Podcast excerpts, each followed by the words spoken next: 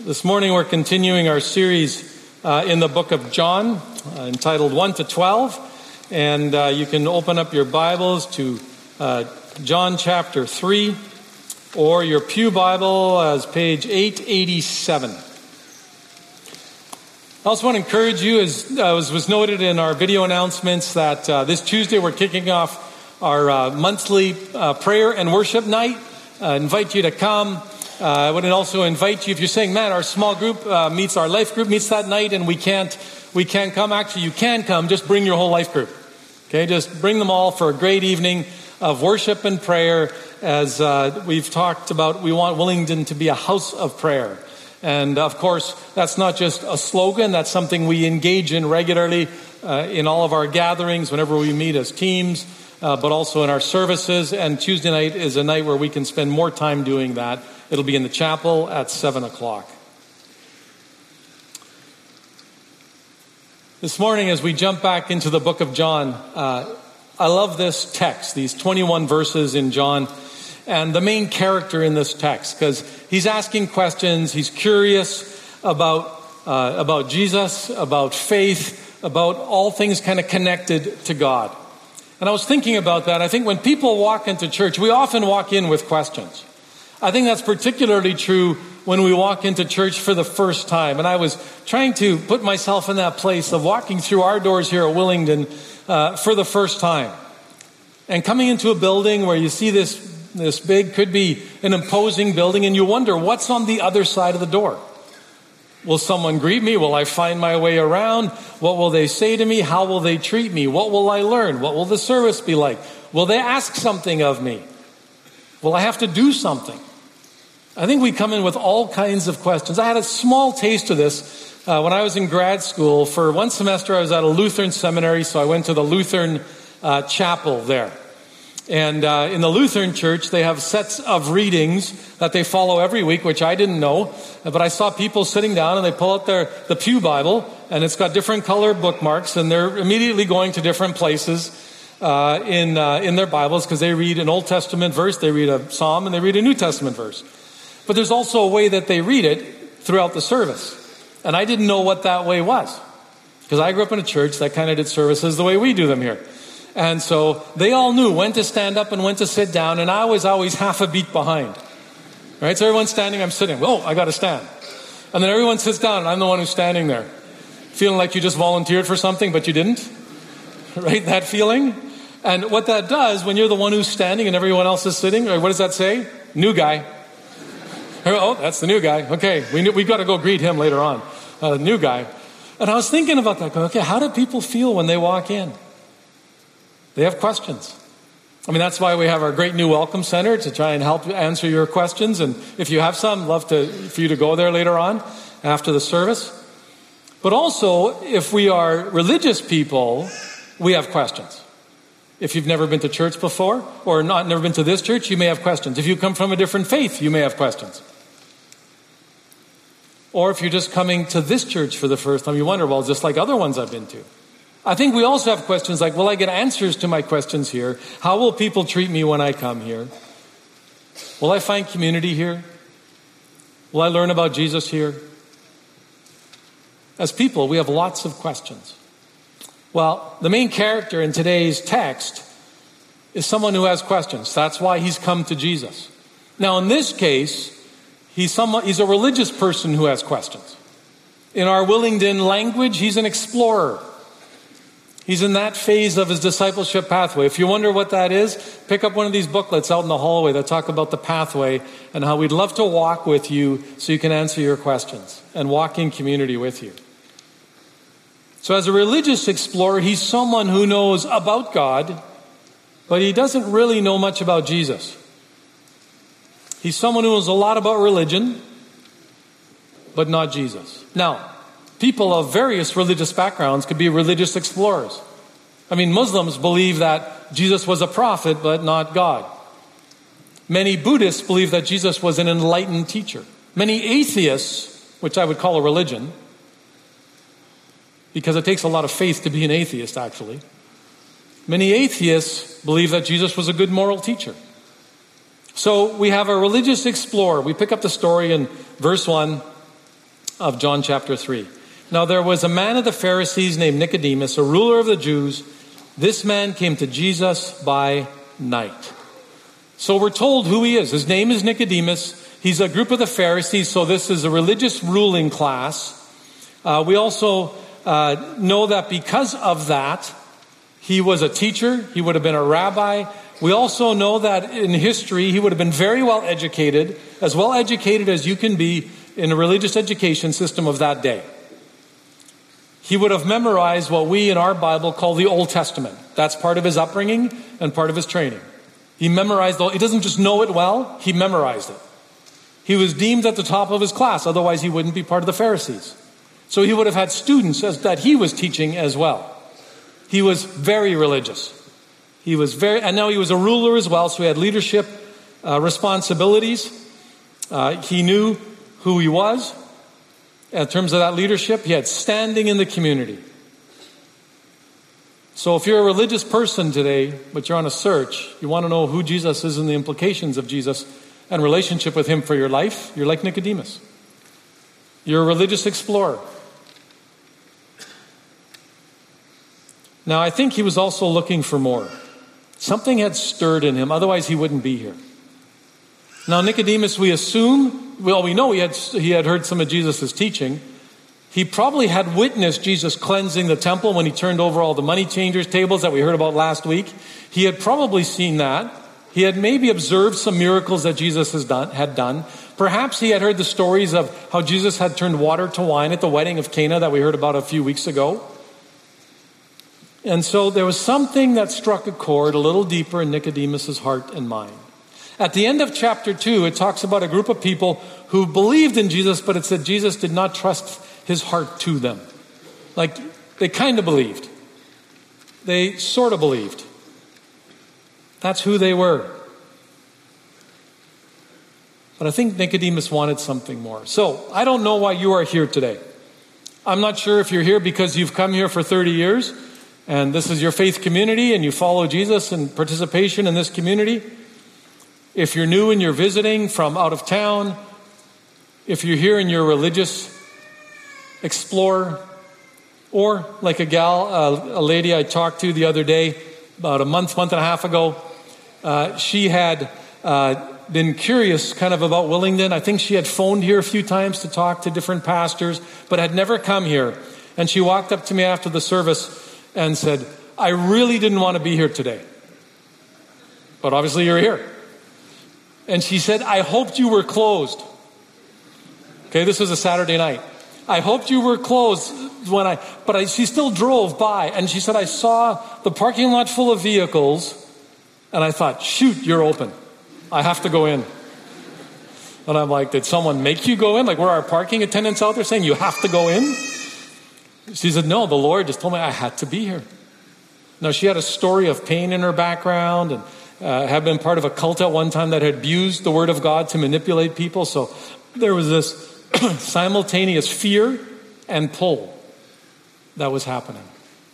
The Spirit of God. She was curious. She goes, I know there's hope and there's healing in God. But it's also a frightening thing. And Nicodemus comes in that place. This religious leader, this well educated person, the person of standing, who knows all about God but he comes at night. Why does he come at night? I think he comes at night because he's a Pharisee. He's standing in the Jewish community. And we know that that community, the Pharisees in Jerusalem, saw Jesus as the enemy. They saw someone who was a threat, someone who was a liar, someone who was misleading people in their opinion. So if he went to Jesus by day to say, I have questions, that would have not gone well with the other leaders. As I was thinking about that, I thought, you know, there could be people like that here. People who are feeling pulled by Jesus to say, Man, I want to find out more, but perhaps your family members or friends are telling you to stay away. They're telling you, Don't go there. Don't follow Jesus. But there's something that is compelling, something that is drawing you in. Like the lady who, thought, who had hoped we were closed on Saturday night and was both worried and overjoyed that we were open because we feel that tension. And so Nicodemus comes, he's curious. And I'll just let you know that as a church, we don't care how you got here or why you're here, we're very glad you're here. Here's a simple saying you can remember We don't care where you're coming from, we care where you're going. We all have a story. It doesn't matter to us, just like it doesn't matter to God what that story is, how difficult it is, or what a struggle it's been, or maybe how easy it's perhaps been, but you're disillusioned and so you're wondering who Jesus is. It doesn't matter to us what you've done or what's happened to you. What we're interested in, and what we want to join you in, is walking towards Christ and walking in relationship with Him. And just like Jesus accepted this religious person who knew all the rules, who was part of a class that was opposed to Jesus, he wants to engage him and he wants to engage you. So Nicodemus begins to speak to Jesus under the cover of darkness, and he says, Rabbi, we know that you are a teacher come from God, for no one can do these things that you do unless God is with him. So, rabbi is a term of respect. We would translate it as teacher. But he's doing that respectfully. And think about this Nicodemus, in their education system, would be more educated than Jesus. Okay, Nicodemus had all the degrees, he had the position, he had the stature of the, in the religious world. Jesus did not have that. So Nicodemus would have been at the top of his class because it's only if you're at the top of your class that you become a rabbi. Jesus had been a carpenter. If you were in the trades, that meant you weren't at the top of your class and didn't become a, a, a rabbi, you became a tradesperson, a fisher, a fisherman, a, a carpenter, something like that. So Nicodemus actually did not need to call Jesus rabbi, but he was being respectful. Why? We, can, we know that you're a teacher from God, for no one can do these things that you do unless God is with them. So here is someone who is completely outside of their religious system, doing things that Nicodemus says, well, they can only be from God because I have no other way of explaining how you teach, what you say, and what you do, even though you're not a rabbi. So Nicodemus is being respectful. Now, I, I love how Jesus answers, even though it's a bit, counter, bit of counter, it's counterintuitive. Now, Jesus doesn't say like we do at greeting, oh, good to see you, glad to meet you. What's your name?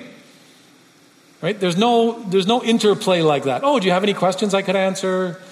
Uh, it's like Jesus is into bad customer service.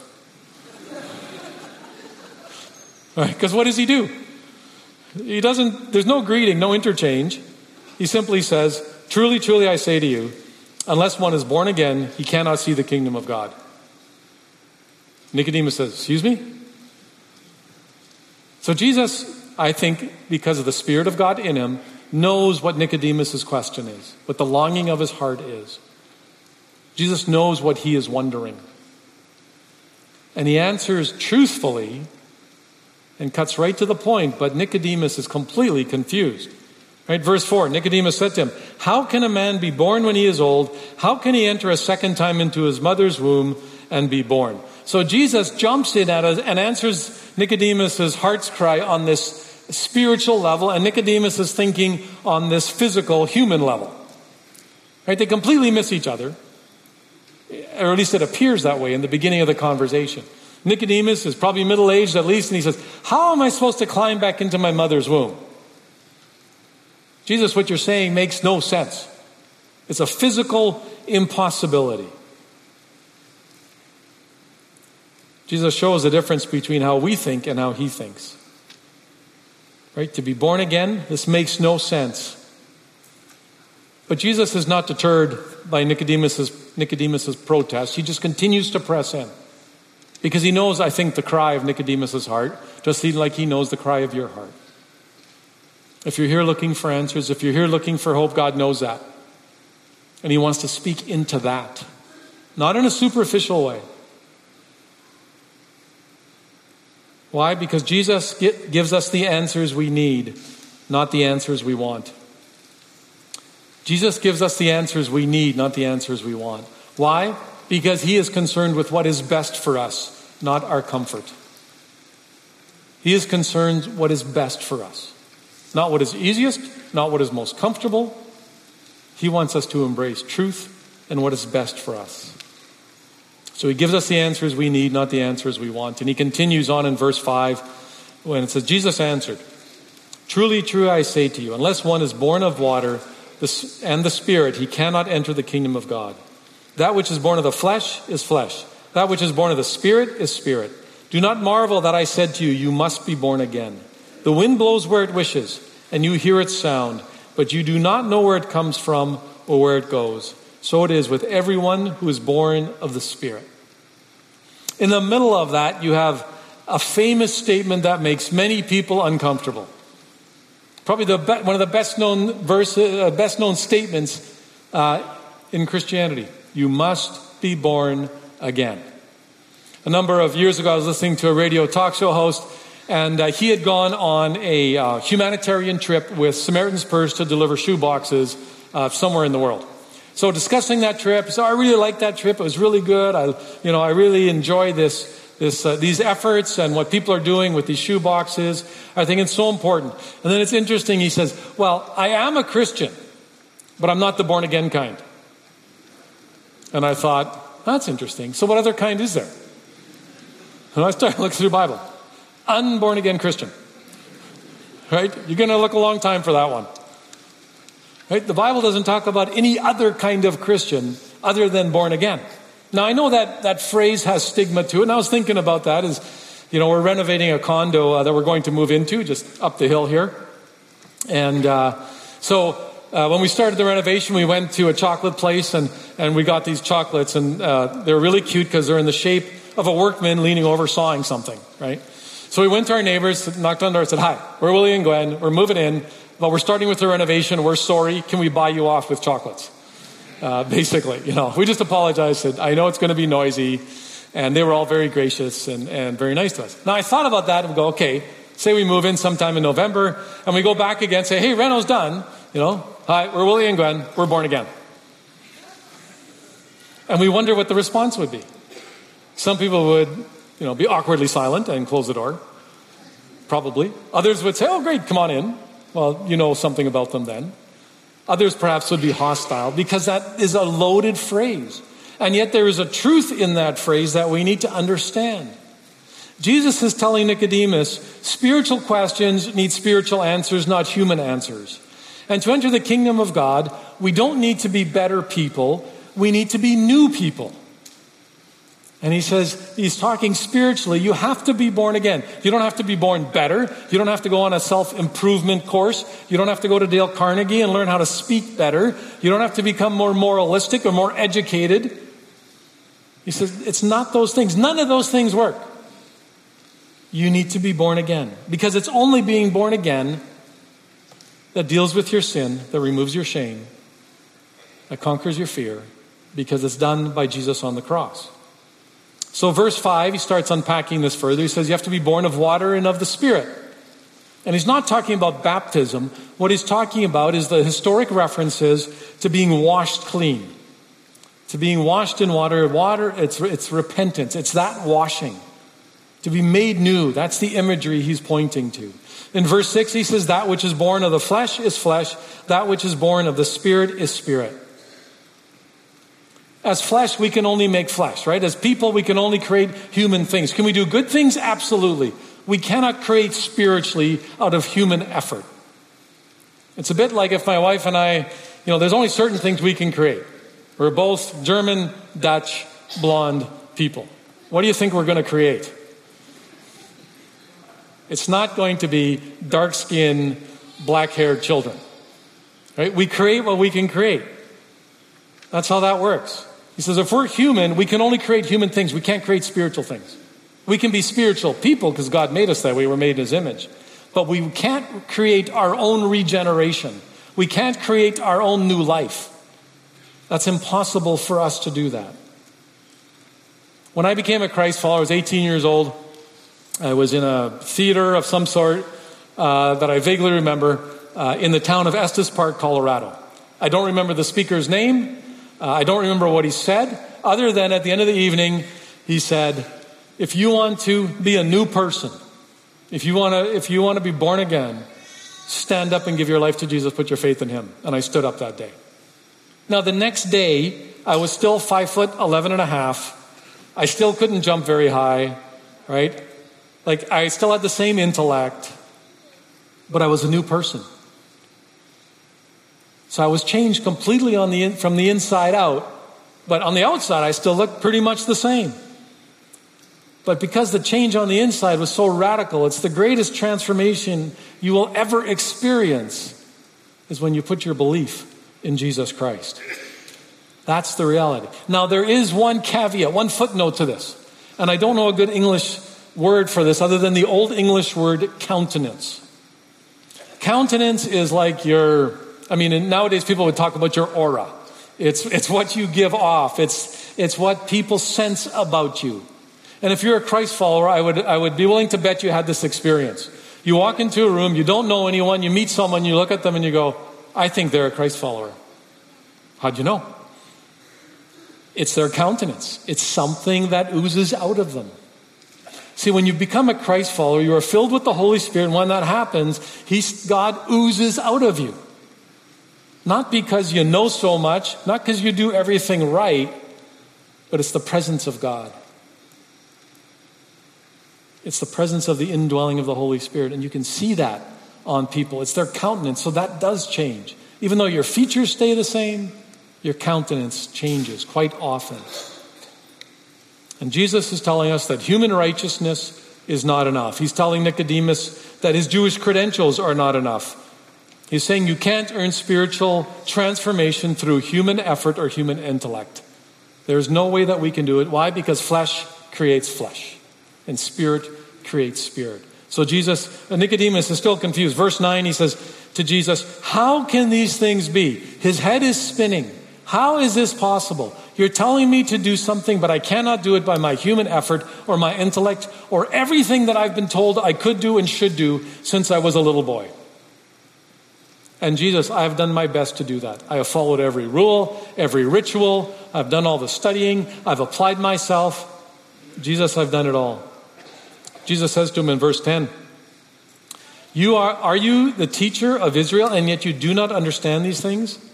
Truly, truly, I say to you, we speak of what we know and bear witness to what we have seen. But you do not receive our testimony. If I have told you earthly things and you do not believe, how can you believe if I tell you heavenly things? No one has ascended into heaven except he who descended from heaven, the Son of Man.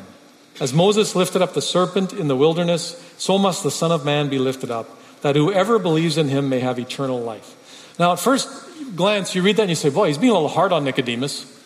You know, Nick, aren't you a teacher? Like, don't you get it? You know, we've told you about these things, but you don't believe us, what he goes on to say. But then Jesus is uh, making uh, allusions. He's connecting dots to things that Nicodemus would have learned as a, as a young man, as a student, and that he would have taught as a teacher. So he's saying no one has ascended to heaven except he who descended from heaven, he, the Son of Man. Well, the Son of Man is a title for the Messiah, which is Jesus. Nicodemus knows that title, he knows that story. And then he starts talking about what can seem like an obscure text to us. Uh, it comes out of Numbers 21, where he says, And as Moses lifted up the serpent in the wilderness, so must the Son of Man be lifted up, and whoever believes in him may have eternal life. So, Numbers 21 is the story of the people of Israel are being disobedient, and uh, again, and, and God sends uh, some serpents, some vipers to come uh, out of because of their disobedience. It's punishment for their disobedience. And people are saying, Moses, you have to do something about this. So Moses goes to God, and God says, Make this bronze serpent. And as the people put faith in me as they look at that, I will heal them from their bites and stop uh, the, the death that's happening from these vipers. I will stop that. And so when Jesus says, just like that bronze serpent was lifted up, so the Son of Man, being Jesus, needs to be lifted up, which is the cross, and he will be glorified. He says, Nicodemus, that's how this will happen. And Nicodemus is, is doing the mental gymnastics going back to Numbers 21, which he knows by memory. He also knows what happens when you read in the book of First Kings how that bronze serpent had to be destroyed because the people didn't look to God, they actually looked to the serpent, to this bronze idol. They missed the point that that was only a symbol and it was God who did the healing. So it had to be destroyed. And now Jesus is saying, Nicodemus, one will be lifted up, and it's me. And it's through me being lifted up, just like that servant was lifted up, that there will be healing for all people. That new life will happen. And then he has, there's allusions in this passage to Ezekiel 36, where God speaks of the one and coming day, manifesting his great holiness among the people. Where God said, I will come and I will cleanse you with water. I will wash your filthiness from you. I will give you a new heart. I will give you a new spirit and I will put my spirit within you. Ezekiel knows these passages, and Jesus is showing him there's a storyline here because he's so confused, going, I can't climb back into my mother's womb. What are you talking about? Nicodemus, your humanity can only create more humanity. You can become a better person, but you can't become born again. And better actually isn't good enough. Better is not born again. So even though he's reminding him of these things, he's taking him to a new place. Because it's only Jesus who was sent by the Father, who died on the cross, was lifted up like the serpent, who paid the price for our sin, who removed our shame, who conquers fear and death, who can make being born again possible. That's the great news that reoriented Nicodemus' thinking. And I think in the goodness and the greatness and the graciousness of God, we come to verse 16 of, of John chapter 3, which is probably the most well known verse in the Bible. For God so loved the world that he gave his only Son. For God so loved the world. Not God was so mad at the world, not, not God so condemned the world.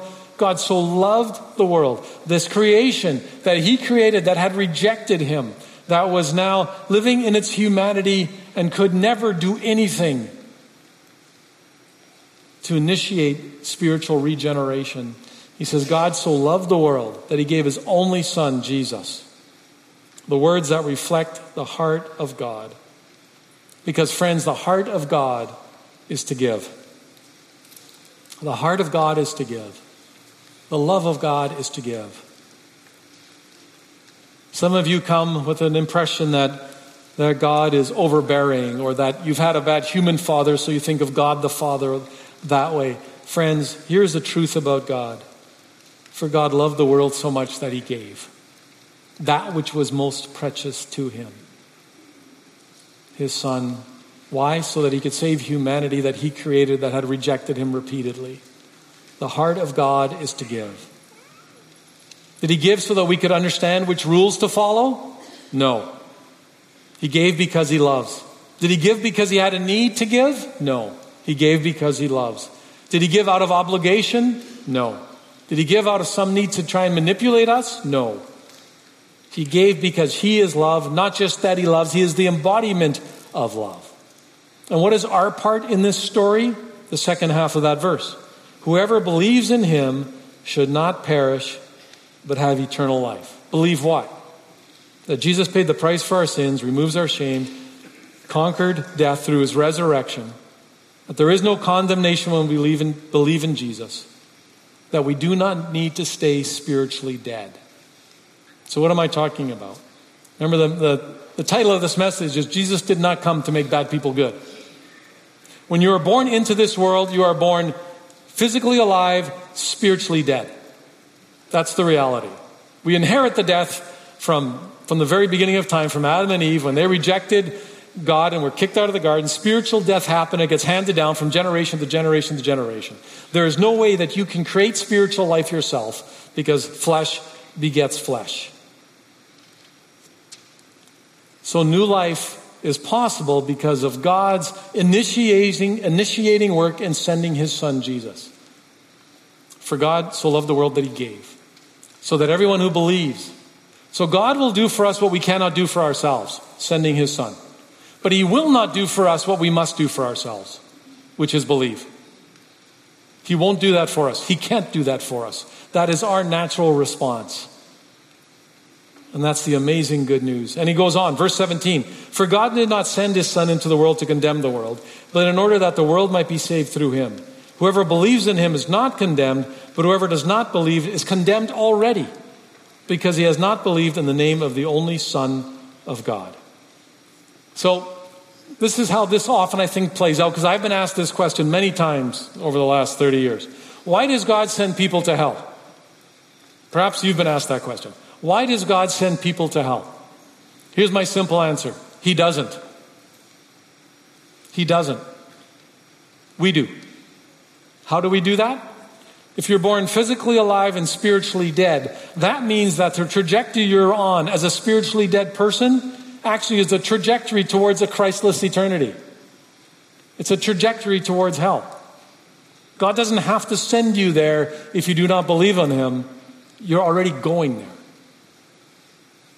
It's already happened in that sense because of that's the trajectory we're on when we're born. Life without Christ because we're born spiritually dead. So then, when Jesus came onto the scene and he's saying, here's a real simple analogy. If you're born at the beginning of a highway, the other end of the highway, at the end of life, is uh, Christless eternity. That's the highway you're born on. Highway 1, whether it's rush hour or not, it's going the same way. So whether you're crawling or going fast, it's going the same way. It's like Jesus is at the off ramp saying, Hey, God sent me because he loves you so much. And so I have built the bridge for you to get off this road to give you spiritual life. All you need to do is believe in me. Repent of your sin, receive new life, live in the power of the Spirit. I've done for you what you cannot do for yourself. But you still have to choose the off ramp. You still have to believe. Friends, this isn't difficult to understand. It's just we have to choose. We have to believe. Jesus didn't come to make bad people good. So if you're bad, you can get better. If you're really good, you can still get more better. Right? Like you can, to degrees of goodness, you can increase that, but the reality is no matter how good you are, you're still dead. There, there is no place where your goodness crosses a line. Go, oh, now you're alive. You did it yourself. You bought it, you earned it, you were smart enough. Like it doesn't happen. Dead is dead, and there are no degrees of dead. You're not kind of dead, sort of dead, a little bit dead, right? Dead is dead. When I was a little kid, I used to try, I was a little, you know, eight years old or something, I tried to imagine what's it like to be dead. I'd lie there in bed. Okay, I'm dead. I still feel alive. Like, I, you know, you I just, what's dead? I was trying to imagine this thing that I couldn't, we can't imagine. But it's life without Christ. That's spiritual deadness. And every person in this room, no exceptions, was born dead. None of you were born half dead. None of you were born spiritually alive. All of us started the same place, dead. And perhaps some of you still are. That's not a judgment statement, that is a spiritual reality. When people say, well, that sounds awfully politically incorrect, I say, well, the Bible tells me I need to be born again, which means I was dead. So actually, it's the best thing for me to find out that I'm dead because then I find out my options. So it's actually an act of grace. Why? Because God so loved the world that he sent his one and only Son, so that anyone who believes in him should not perish, but have everlasting life. And that is the beauty of what God has done. The book of Ephesians, chapter 2, puts it this way It says, As for you, you were dead in your transgressions and sins. You were spiritually dead. But because of his great love for us, God, who is rich in mercy, made us alive in Christ even when we were still dead in transgressions, even while we were still there. God didn't wait for us to show effort or energy. He just said, I'm taking initiative. And it is by grace you have been, said, been saved. Without Jesus, we're spiritually dead, not alive. That's why it makes what makes this passage so incredibly relevant for every one of us. So, if you're like my wife who became a Christ follower at a very young age, she was, I think, five years old, uh, and then just lived that life ever uh, continually, or if you're like myself, I was 18 years old, so there was a bigger change in my behavior that I did before versus after, a little more observable, or whether you're 50 or 60 or 90, it doesn't matter. All of us are dead in the same way. All of us receive God's goodness and grace the same way. Remember, it's Jesus who didn't come to make bad people good, he came to make dead people alive. And out of that place, then we live in God's freedom when we live in his light. We live in God's freedom and we live in His light because, that, because it's our aliveness that allows us to live in His light and gives us the freedom to do that. When we live apart from Jesus, we struggle with light. How do we know that? Look at our society. When do crimes happen? Generally, in the dark. We like to do everything in the dark, or our form of darkness is secrecy. Right? We do it in secret. We don't want people to know. We're embarrassed. We're ashamed. Because we understand our selfishness, but we don't know what to do with it. When did pornography take off like, in uh, severity as an addiction? As soon as with the invention of the internet. Privacy, secrecy, smartphone, I can watch it there. Tablet, I can watch it there. As a side note, there's actually someone who can always find out where you were on the internet. It's not really secret, but we think it is. And so it takes off. And God says, No, you can actually live in the light. You can walk in the light because there's freedom in the light. See, because when your sin comes to light and you deal with it by repentance, God says, it's gone, it's wiped out.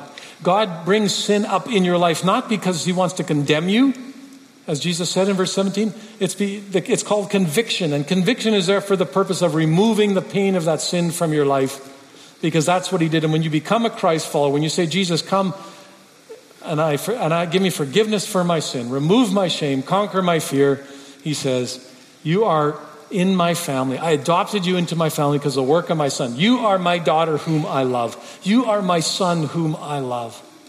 I welcome you into my presence freely. Please walk in. The picture in my head is always like, I'm not sure why this is my picture, but this is my picture of God the Father. You say, I walk in and I can burst in through the doors of his throne room in heaven. And he stands there with open arms like my grandfather and just scoops me up. He says, You are my son whom I love. And every time the evil one wants to say in the back of your mind, Yeah, but what about that thing that I did? What about that thought? What about that sin? What about that act? He says, I don't know what you're talking about. I don't remember. My son took care of that. Once you were dead, now you're alive. You're a new creation. And I love you. My son and my daughter. And then he says in verse 20, uh, in verse 20, or sorry, verse, uh, yeah, verse 19. And this is the judgment. The light has come into the world, and people love the darkness rather than the light because their works were evil. For everyone who does wicked things hates light and does not come to the light, lest his work should be exposed. Friends, if you're in darkness, there is freedom in light. Because God does not expose your sin to embarrass you, He exposes your sin to free you. He wants to free you. And then in verse 21 it says, But whoever does what is true comes to light so that it may be clearly seen that this that his works have been carried out in God. In other words, it is God who has done this amazing thing, and that as we walk in the light, we do good things. Do we become better people? Sure, we do. Why? Because we want to give back to what God has given to us, because we want to reflect his goodness to the world, and we want to point people to him and say, Isn't God good? When I was 18, God forgave my sin. Have I made mistakes since then? Absolutely. And then he, he points to me, he says, Hey, Willie, I think we should deal with that. And, I, and initially I'll say, well, I'm not such, like, it wasn't that bad. Like, you know, just relax. And I go, Willie, you know what's best for you. I love you. You know I love you. Yeah, you're right, Father. You're right. I'm sorry. Here you go. And he goes, done. Taken care of. Jesus took care of it. You're my son whom I love. I didn't want anything between us. We're good to go. Friends, that's God's invitation to you this morning. Let's stand for closing prayer.